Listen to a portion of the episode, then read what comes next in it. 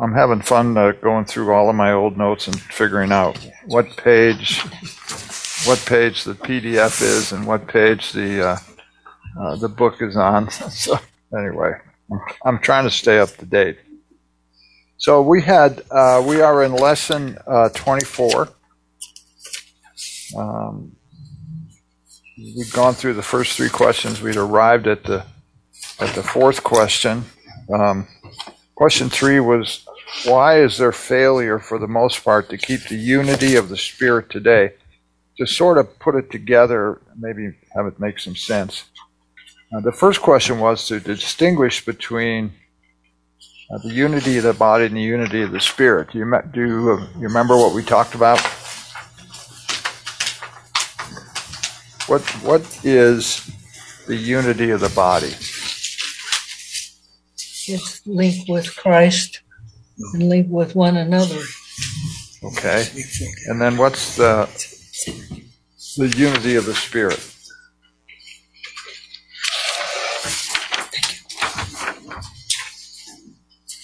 Notice that yes. Ridout said a couple of things. By the uh, it is by the Spirit that the reality of divine things are brought home to us. Without Him, all the precious facts of the church as the body of Christ with its various members and their functions would be meaningless and inoperative. I think a lot of times we don't realize that um, all of the functions, including the entire body of Christ, functions based on the person and work and the power of the Holy Spirit. We sometimes think that, well, I'm supposed to be in there and jabbing and doing my thing. And, and there's a dependency on the Spirit. So, Ridout says, Thus the unity of the body is a divine fact, but without the unity of the Spirit, it would have no power in our lives, and there would be no testimony to its truth. I guess from a standpoint of uh, what we've been sort of looking around for for the last three three plus years, um, for uh, some additional uh, men to join us in the leadership of the church. You know, Roger and I, I think a couple of years ago, came to the conclusion, well, the Holy Spirit's going to have to do this. You know, so uh, we, we trust him for that. And sometimes you don't see any road signs that he's doing his thing, but he is. And uh, so Bob is going to be the new pastor. I just got the timeout signal from him. Bob just had a seizure.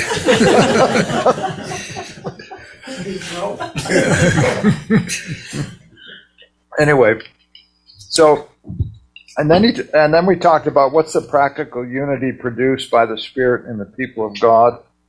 It is uh, Holy Spirit among the people of God. It's when He, the Spirit, is permitted to impress the truth of the one body upon us and to lead us to act in accordance with divine principles. I think that's a really great answer. So then, then the question: Why is there failure to keep the unity of the Spirit? Why is there failure? Remember? We quoted one verse that is so applicable from uh, from the Old Testament, and that's what we're going to, where we're going to start today. What was the verse? Remember? The verse is out of Judges. Question four says, "What Old Testament verse does the author quote to show how men decide what is right. That everyone does what is right in his own eyes. Yeah. Or everyone does what is right in his own eyes. So what's, I mean, there's nothing wrong with that. Chapter and verse. I couldn't find it, but I knew. Can't find it? I couldn't find it in Judges, but I don't know the chapter and verse. I don't have it either. I'll have to look it up because I think I think uh, Ridout just refers to it as Judges. Yeah. Right? What's wrong with that uh, statement? What's wrong with me living my life based on what I think is right in my own eyes? You don't belong to yourself. I don't? Christ. I belong to Christ, so what does that mean in terms of can't I just assume that what I'm thinking is Christ is directing me in the way that I should go? We can't set the standard for our own righteousness at all. Uh, yeah, that's a good answer. Everybody hear that on Zoom? Judges seventeen six. Yeah, you you the, the, and and it's interesting as you begin to enter into the understanding. What was the verse? Judges seventeen six. Judges seventeen six. You got that, Mrs. Wilson? Okay.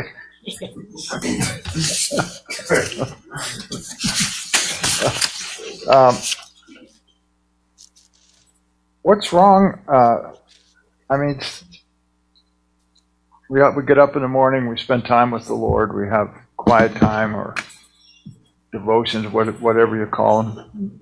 Sometime during the day, maybe you read your Bible, or you study the questions because you don't want to look like a dummy on Sunday, uh, whatever. And you spend time in God's Word, and so you begin to assume that what's going through my mind is probably okay. So I'm going to live my life based on what I think is right. What's wrong with that? Tells us the truth, and the Holy Spirit helps us understand it. Okay, that's a great answer. It's exactly right because a lot of times I think when we determine that some sort of a behavior is okay with us, the Spirit of God will say, No, you probably shouldn't be doing that, not because it's sinful, it just takes away from the time with the Lord, or it takes away from something that He has directed you to do. You see that? Because uh, uh, Don and I had a conversation this week uh, uh out of First John, the uh, the verse is the pride of life. How's that verse go, Donna? the lust of the flesh, the lust of the eyes, and the pride of life. That's another one that you think, well, what's wrong with that? Lust means a strong desire, a strong desire of my what I what I see, and the strong desire of what my flesh wants. And what's wrong with pride of life? Somewhere it's got to be in the Constitution somewhere. What's that? American. It's American. That's right. I'm an American. so it's interesting that we have this uh, sin nature and it's deceptive and it tries to persuade us that a lot of things that we do that don't apparently aren't I mean we're not killing anybody, we're not shooting anybody, we're not stealing anything. So what's wrong with my desires? What's my what's wrong with my desire to be well? Anything from the flesh is against the spirit.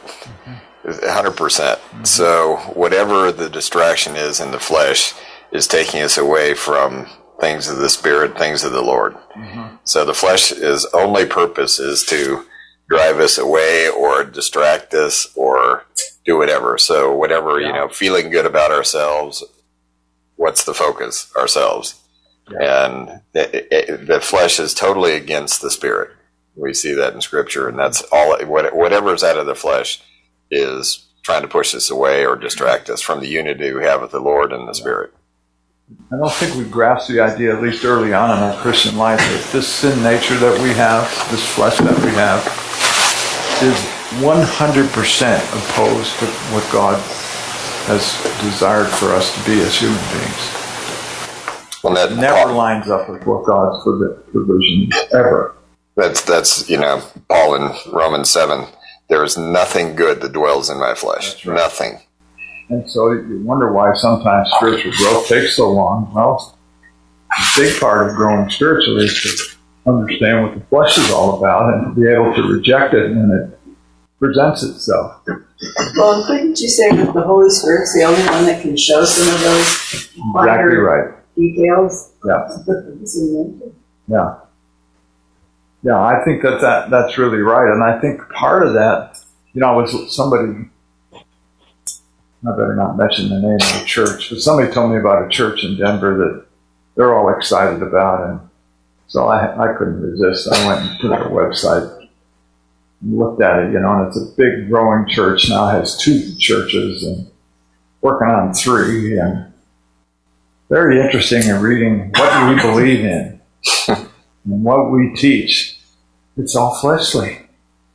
It's taking God's word and modifying it so it makes you feel good. And uh, I was just amazed. Well, I shouldn't be amazed that a church like that grows. I mean, it must have a couple thousand people by now, or three maybe. And the reason is, is that the whole thing is geared. They take God's word and His idea of the church and worship and appeal to man's flesh, and it's all good. It's all good, but it isn't of the Lord. So, okay. Like that's also like when we say about going to any Christian bookstore. Oh. It's all it's all about what we can do or what our efforts and our our our our our, our, our Yeah, you know it's everything focused on basically fleshly responses to sure. how we we ourselves can do things, what we can do, No. and it's not focused on the Lord. So it's it's not You want to be happy? not in the flesh.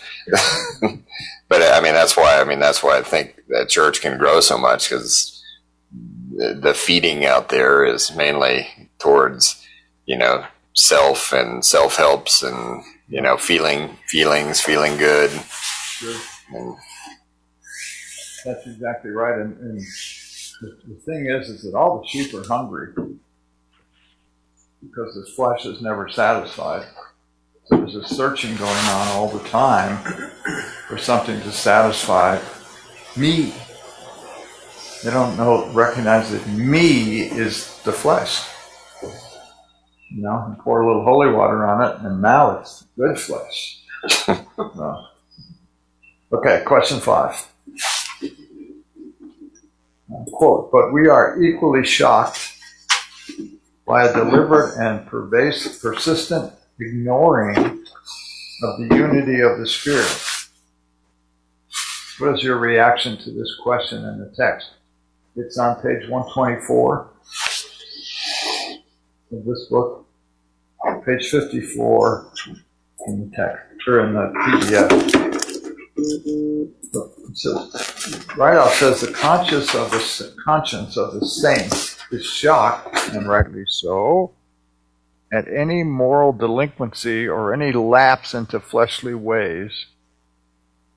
Here's the kicker: measured by ordinary standards. So, give me an example of an ordinary standard.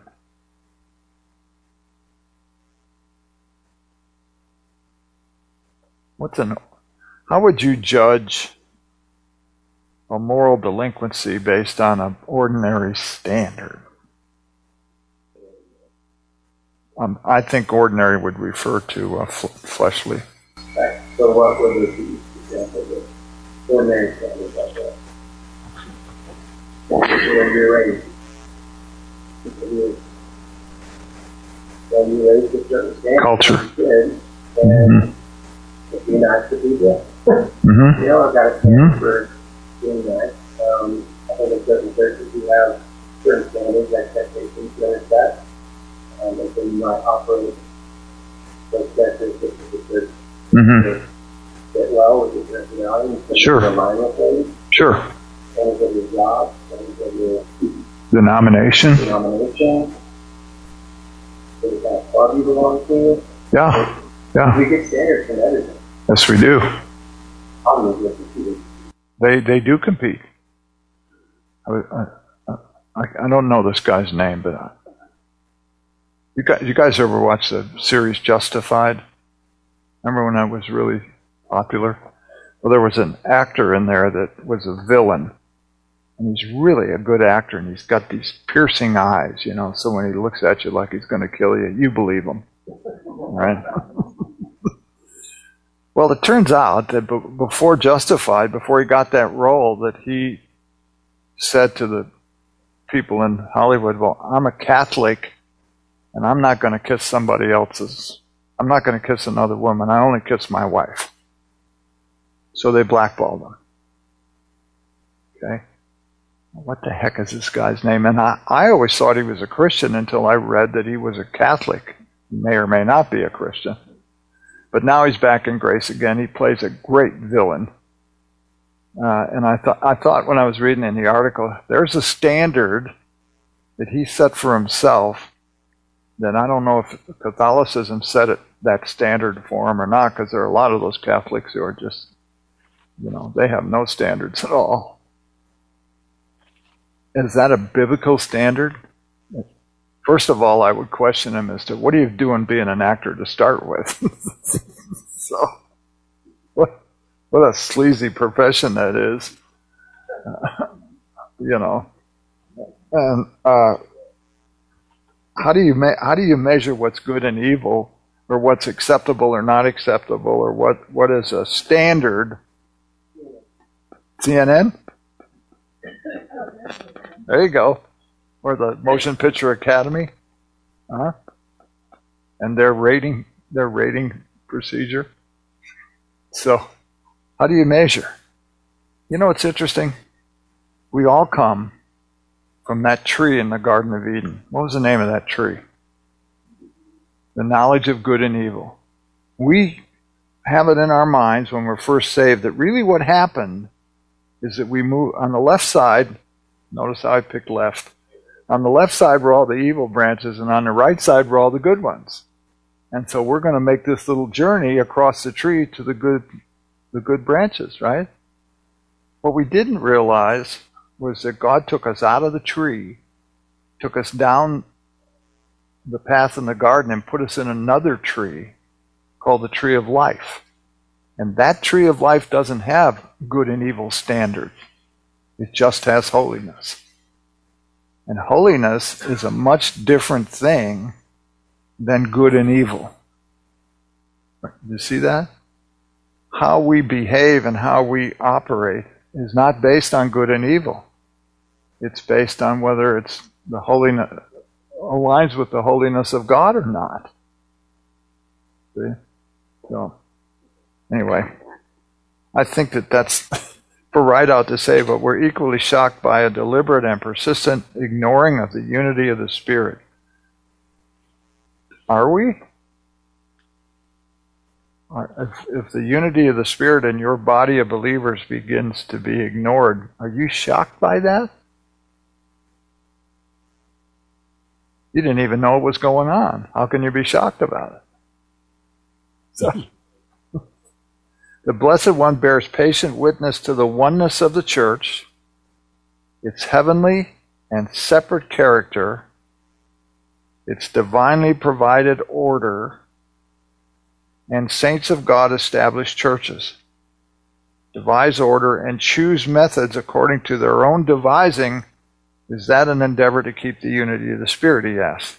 Let me give you another good example. Remember when we were first studying 1 Corinthians? And there was disruption in the body, and there was, uh, you know, there were uh, schools of, well, I'm of Apollos, I'm of Paul, I'm of what, whoever. And there was immorality and all these other things. And there was an attempt uh, by the Christians in uh, Corinth to fix those problems by creating clergy. We'll get some guys in there who will put the hammer down on these guys and get them all lined up going in the same direction. Is that, could you say that having clergy around is a unity of the Spirit? What do you think? In other words, we're going to go through our group.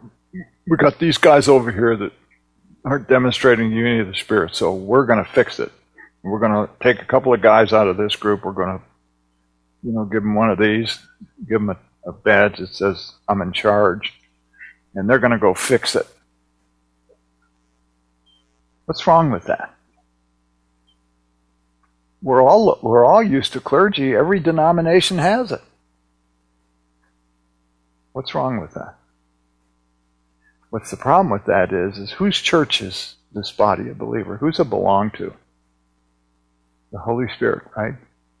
And He's the one that determines, and He's the one that fixes problems, and He's the one that does everything. And it's difficult for us, I think, as believers, and that's why it's a really interesting section right here. It's difficult for us to, to depend on Him and to trust Him because it's His church. It's a spiritual body, not an earthly When I, you know, I wonder about that though. Um, he specifically lays out in the church elders and deacons to administer to the body Yes. in a local local. Right. So I mean, there you can't throw out all, everybody with that because the, it, it was established to be elders and deacons to to Right. you know, set up the local body and to watch over and to grow and to, you know, mentor and, and that. So, I mean, it, it, all cler- clergy, if you call it clergy, is not bad at, you know, multiple. You're not supposed to have just one elder, but at least plurals, you know, Right. elders. Um, so is, there are some things that are laid out for administration. Mhm. So And how do you pick elders? actually, the spirit picks them. Actually, yeah, it, you're you're led by the spirit. That's if right. if you The Lord raises them up and you see them. yeah you know I mean yeah I mean if you're picking somebody if they don't have the the desire to do it they'll never survive. I think That's right. Well, and, and, and, they, and they will just in their lifestyle demonstrate that God, and you can say, you can see it. God said, look, I, I want this person and I want that person. And just because you were, you're a school teacher by profession doesn't mean you get to teach Sunday school. well and also I think too if there could be a I guess we've seen this uh, the improper motive. You want the title of the job and you want Right? that. You want job. You want the job. Right. That that that's not good. right. I mean, it's for self at that point. I think the only guys in the Bible that had the right to, you know, install people like that were the apostles. And they're a special group of guys, you know. They they had uh, power and insight into things that few men ever have had. Those those twelve guys did. So you know, and you you read First and Second Timothy, and you see how much time and and uh, effort Paul spends with Timothy to prepare him for. Well, when Paul left, he was going to hand over the mantle to him, and uh, he was. Um, timid Timothy was a good answer for his, a good name for him because he was reluctant, and he was, you know, going to be the head of the church at Ephesus. Was the head of the church at Ephesus. So he was a reluctant leader, but Paul recognized that he was the one that God had chosen. And so he spent time with him, and, and he spent time with the elders in all of those churches because he equipped them so that they could equip the saints. Because everything that happens according to Ephesians is, is within our body. Every person here is equipped for what reason? Why are, why are you equipped? To edify the body. And everybody's involved in that process. Everybody is. There's, you know, there's plenty of people in our body of believers that edifies me all the time and helps me. And I don't, you know, they just say something or suggest something or I told you a couple of weeks ago, a guy called me one day in the middle of the afternoon. He said, You doing okay? I said, I'm doing great. He said, I just was praying for you. I don't know why, but I just was. I said, Well, thanks very much. And I hung up. It's really cool, you know. Um, I didn't ask him why he was praying for me, other than he said, I just thought about you and thought I should be praying for you. He edified me. You know, it didn't take a spiritual gifted man to do that. He just was praying for me. You know? So. Okay. Any questions? All right, question six, which is the last question. In 1 Corinthians 9.13, and, and ex- an example is given. What does the author say the evil is the evil of sectarianism. So, somebody who can read really good, read 1 Corinthians 9 through 13. It's four, four verses.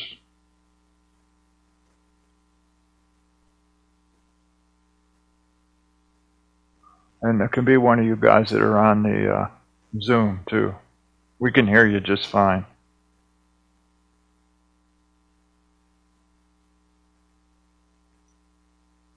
Nine through thirteen.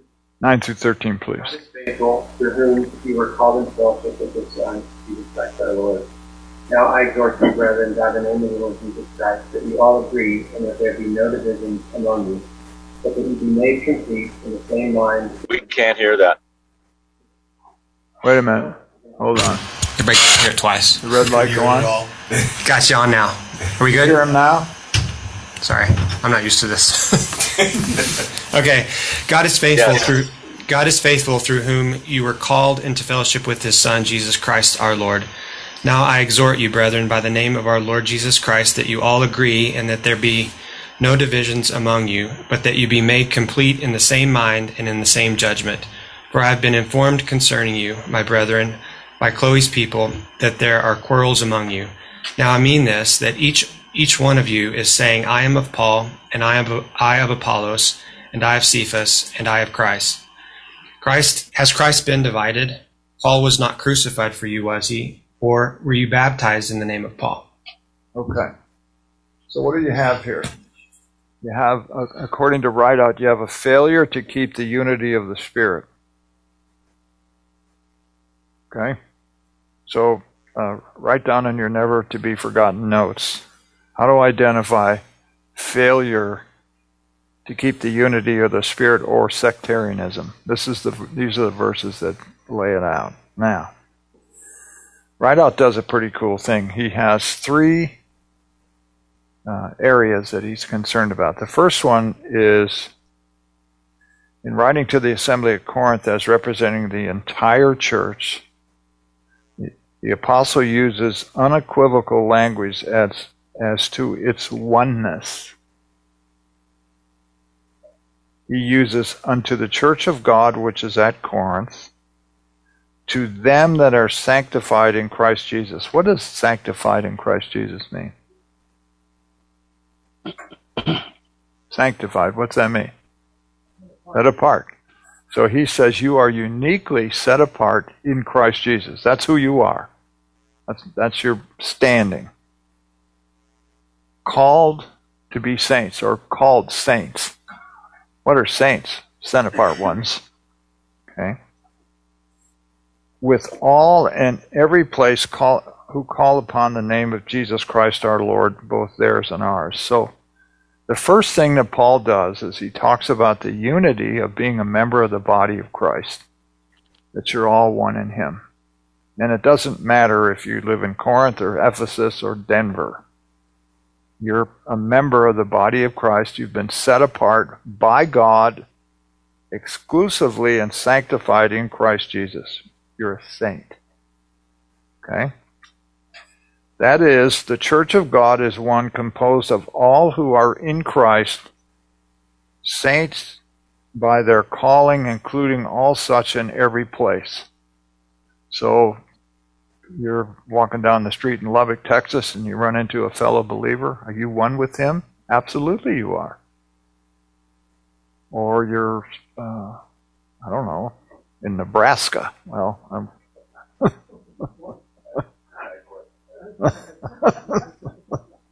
well, or how about Manhattan? yeah, that, the point that Paul is making is to look at the unity, the spiritual unity of every member of the body of Christ. And I look around the room, and you, uh, you look around the room, and you look at me. We're one. We're one. Closer than if you we were married.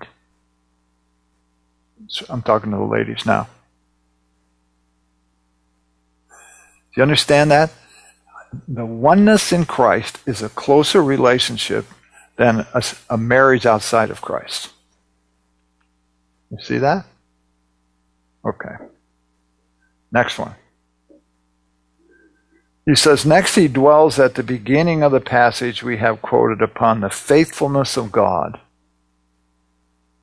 by whom they had been called into his or this holy fellowship, and who would preserve them to the end. So not only are we one, but we've been called into the faithful fellowship, and God is the one that's going to preserve us to the end. He's going to do it. You don't have to do it. He's going to do it. This is a great comfort in the midst of a abounding unfaithfulness of man to God because God never fails. If it was up to all of us, we'd all be down at watching some movie on Sunday morning or going to some sporting event or just hanging around. The apostle Paul had learned from credible source the sad state of the contention existing among the, them, and that was far from keeping the unity of the Spirit. By being perfectly joined together in the same mind and same judgment. So, are you all of the same mind that I am? And do I have the same judgment that you have? What do you think? First of all, same mind about what? What's the subject here? It's the unity of the Spirit. Do we have the same mind about the unity of the Spirit? We have the same judgment about the unity of the Spirit. Do we or don't we? What do you think? We should have. We definitely should have. We should know what it is, and we should know how it functions. And we, we should be involved in the keeping of it. How do you keep how do you get involved in the keeping of the keeping of the unity of the Spirit? How do you do that?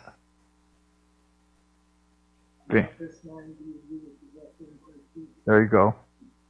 And how do I find out about that mind? God's Word. Sure. Um, when you don't have the same mind and don't have the same judgment, what do you have? You have a threaten, you have a threat to division. Right? Now, is it a denominational threat? Is it a doctrinal threat? Um, what do you think? Is it a political threat?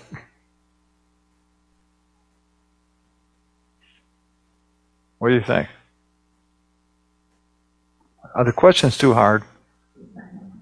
I'll make them easier. uh, it, it, can be any and all things. Anything that keeps our focus off Christ breaks the unity. You know, whether it's yeah political, denominational, anything that takes the focus. It's it's like you're saying. It. You know, in a marriage, mm-hmm. if the focus is off Christ, the marriage suffers because the fo- the commonality of the, the focus go. is gone. That's a that's a really good example, I think. Yeah, yeah. The marriage triangle. You know, if you're focused on your spouse, you have problems. If you're focused on the Lord Jesus, that unity shows up. Okay. Um, I think in contempor- uh, contemporarily today that the, the lack of unity in the body of Christ is either denominational or political. It's one of those two things. You know? And, and, and what does politics have to do with the body of Christ?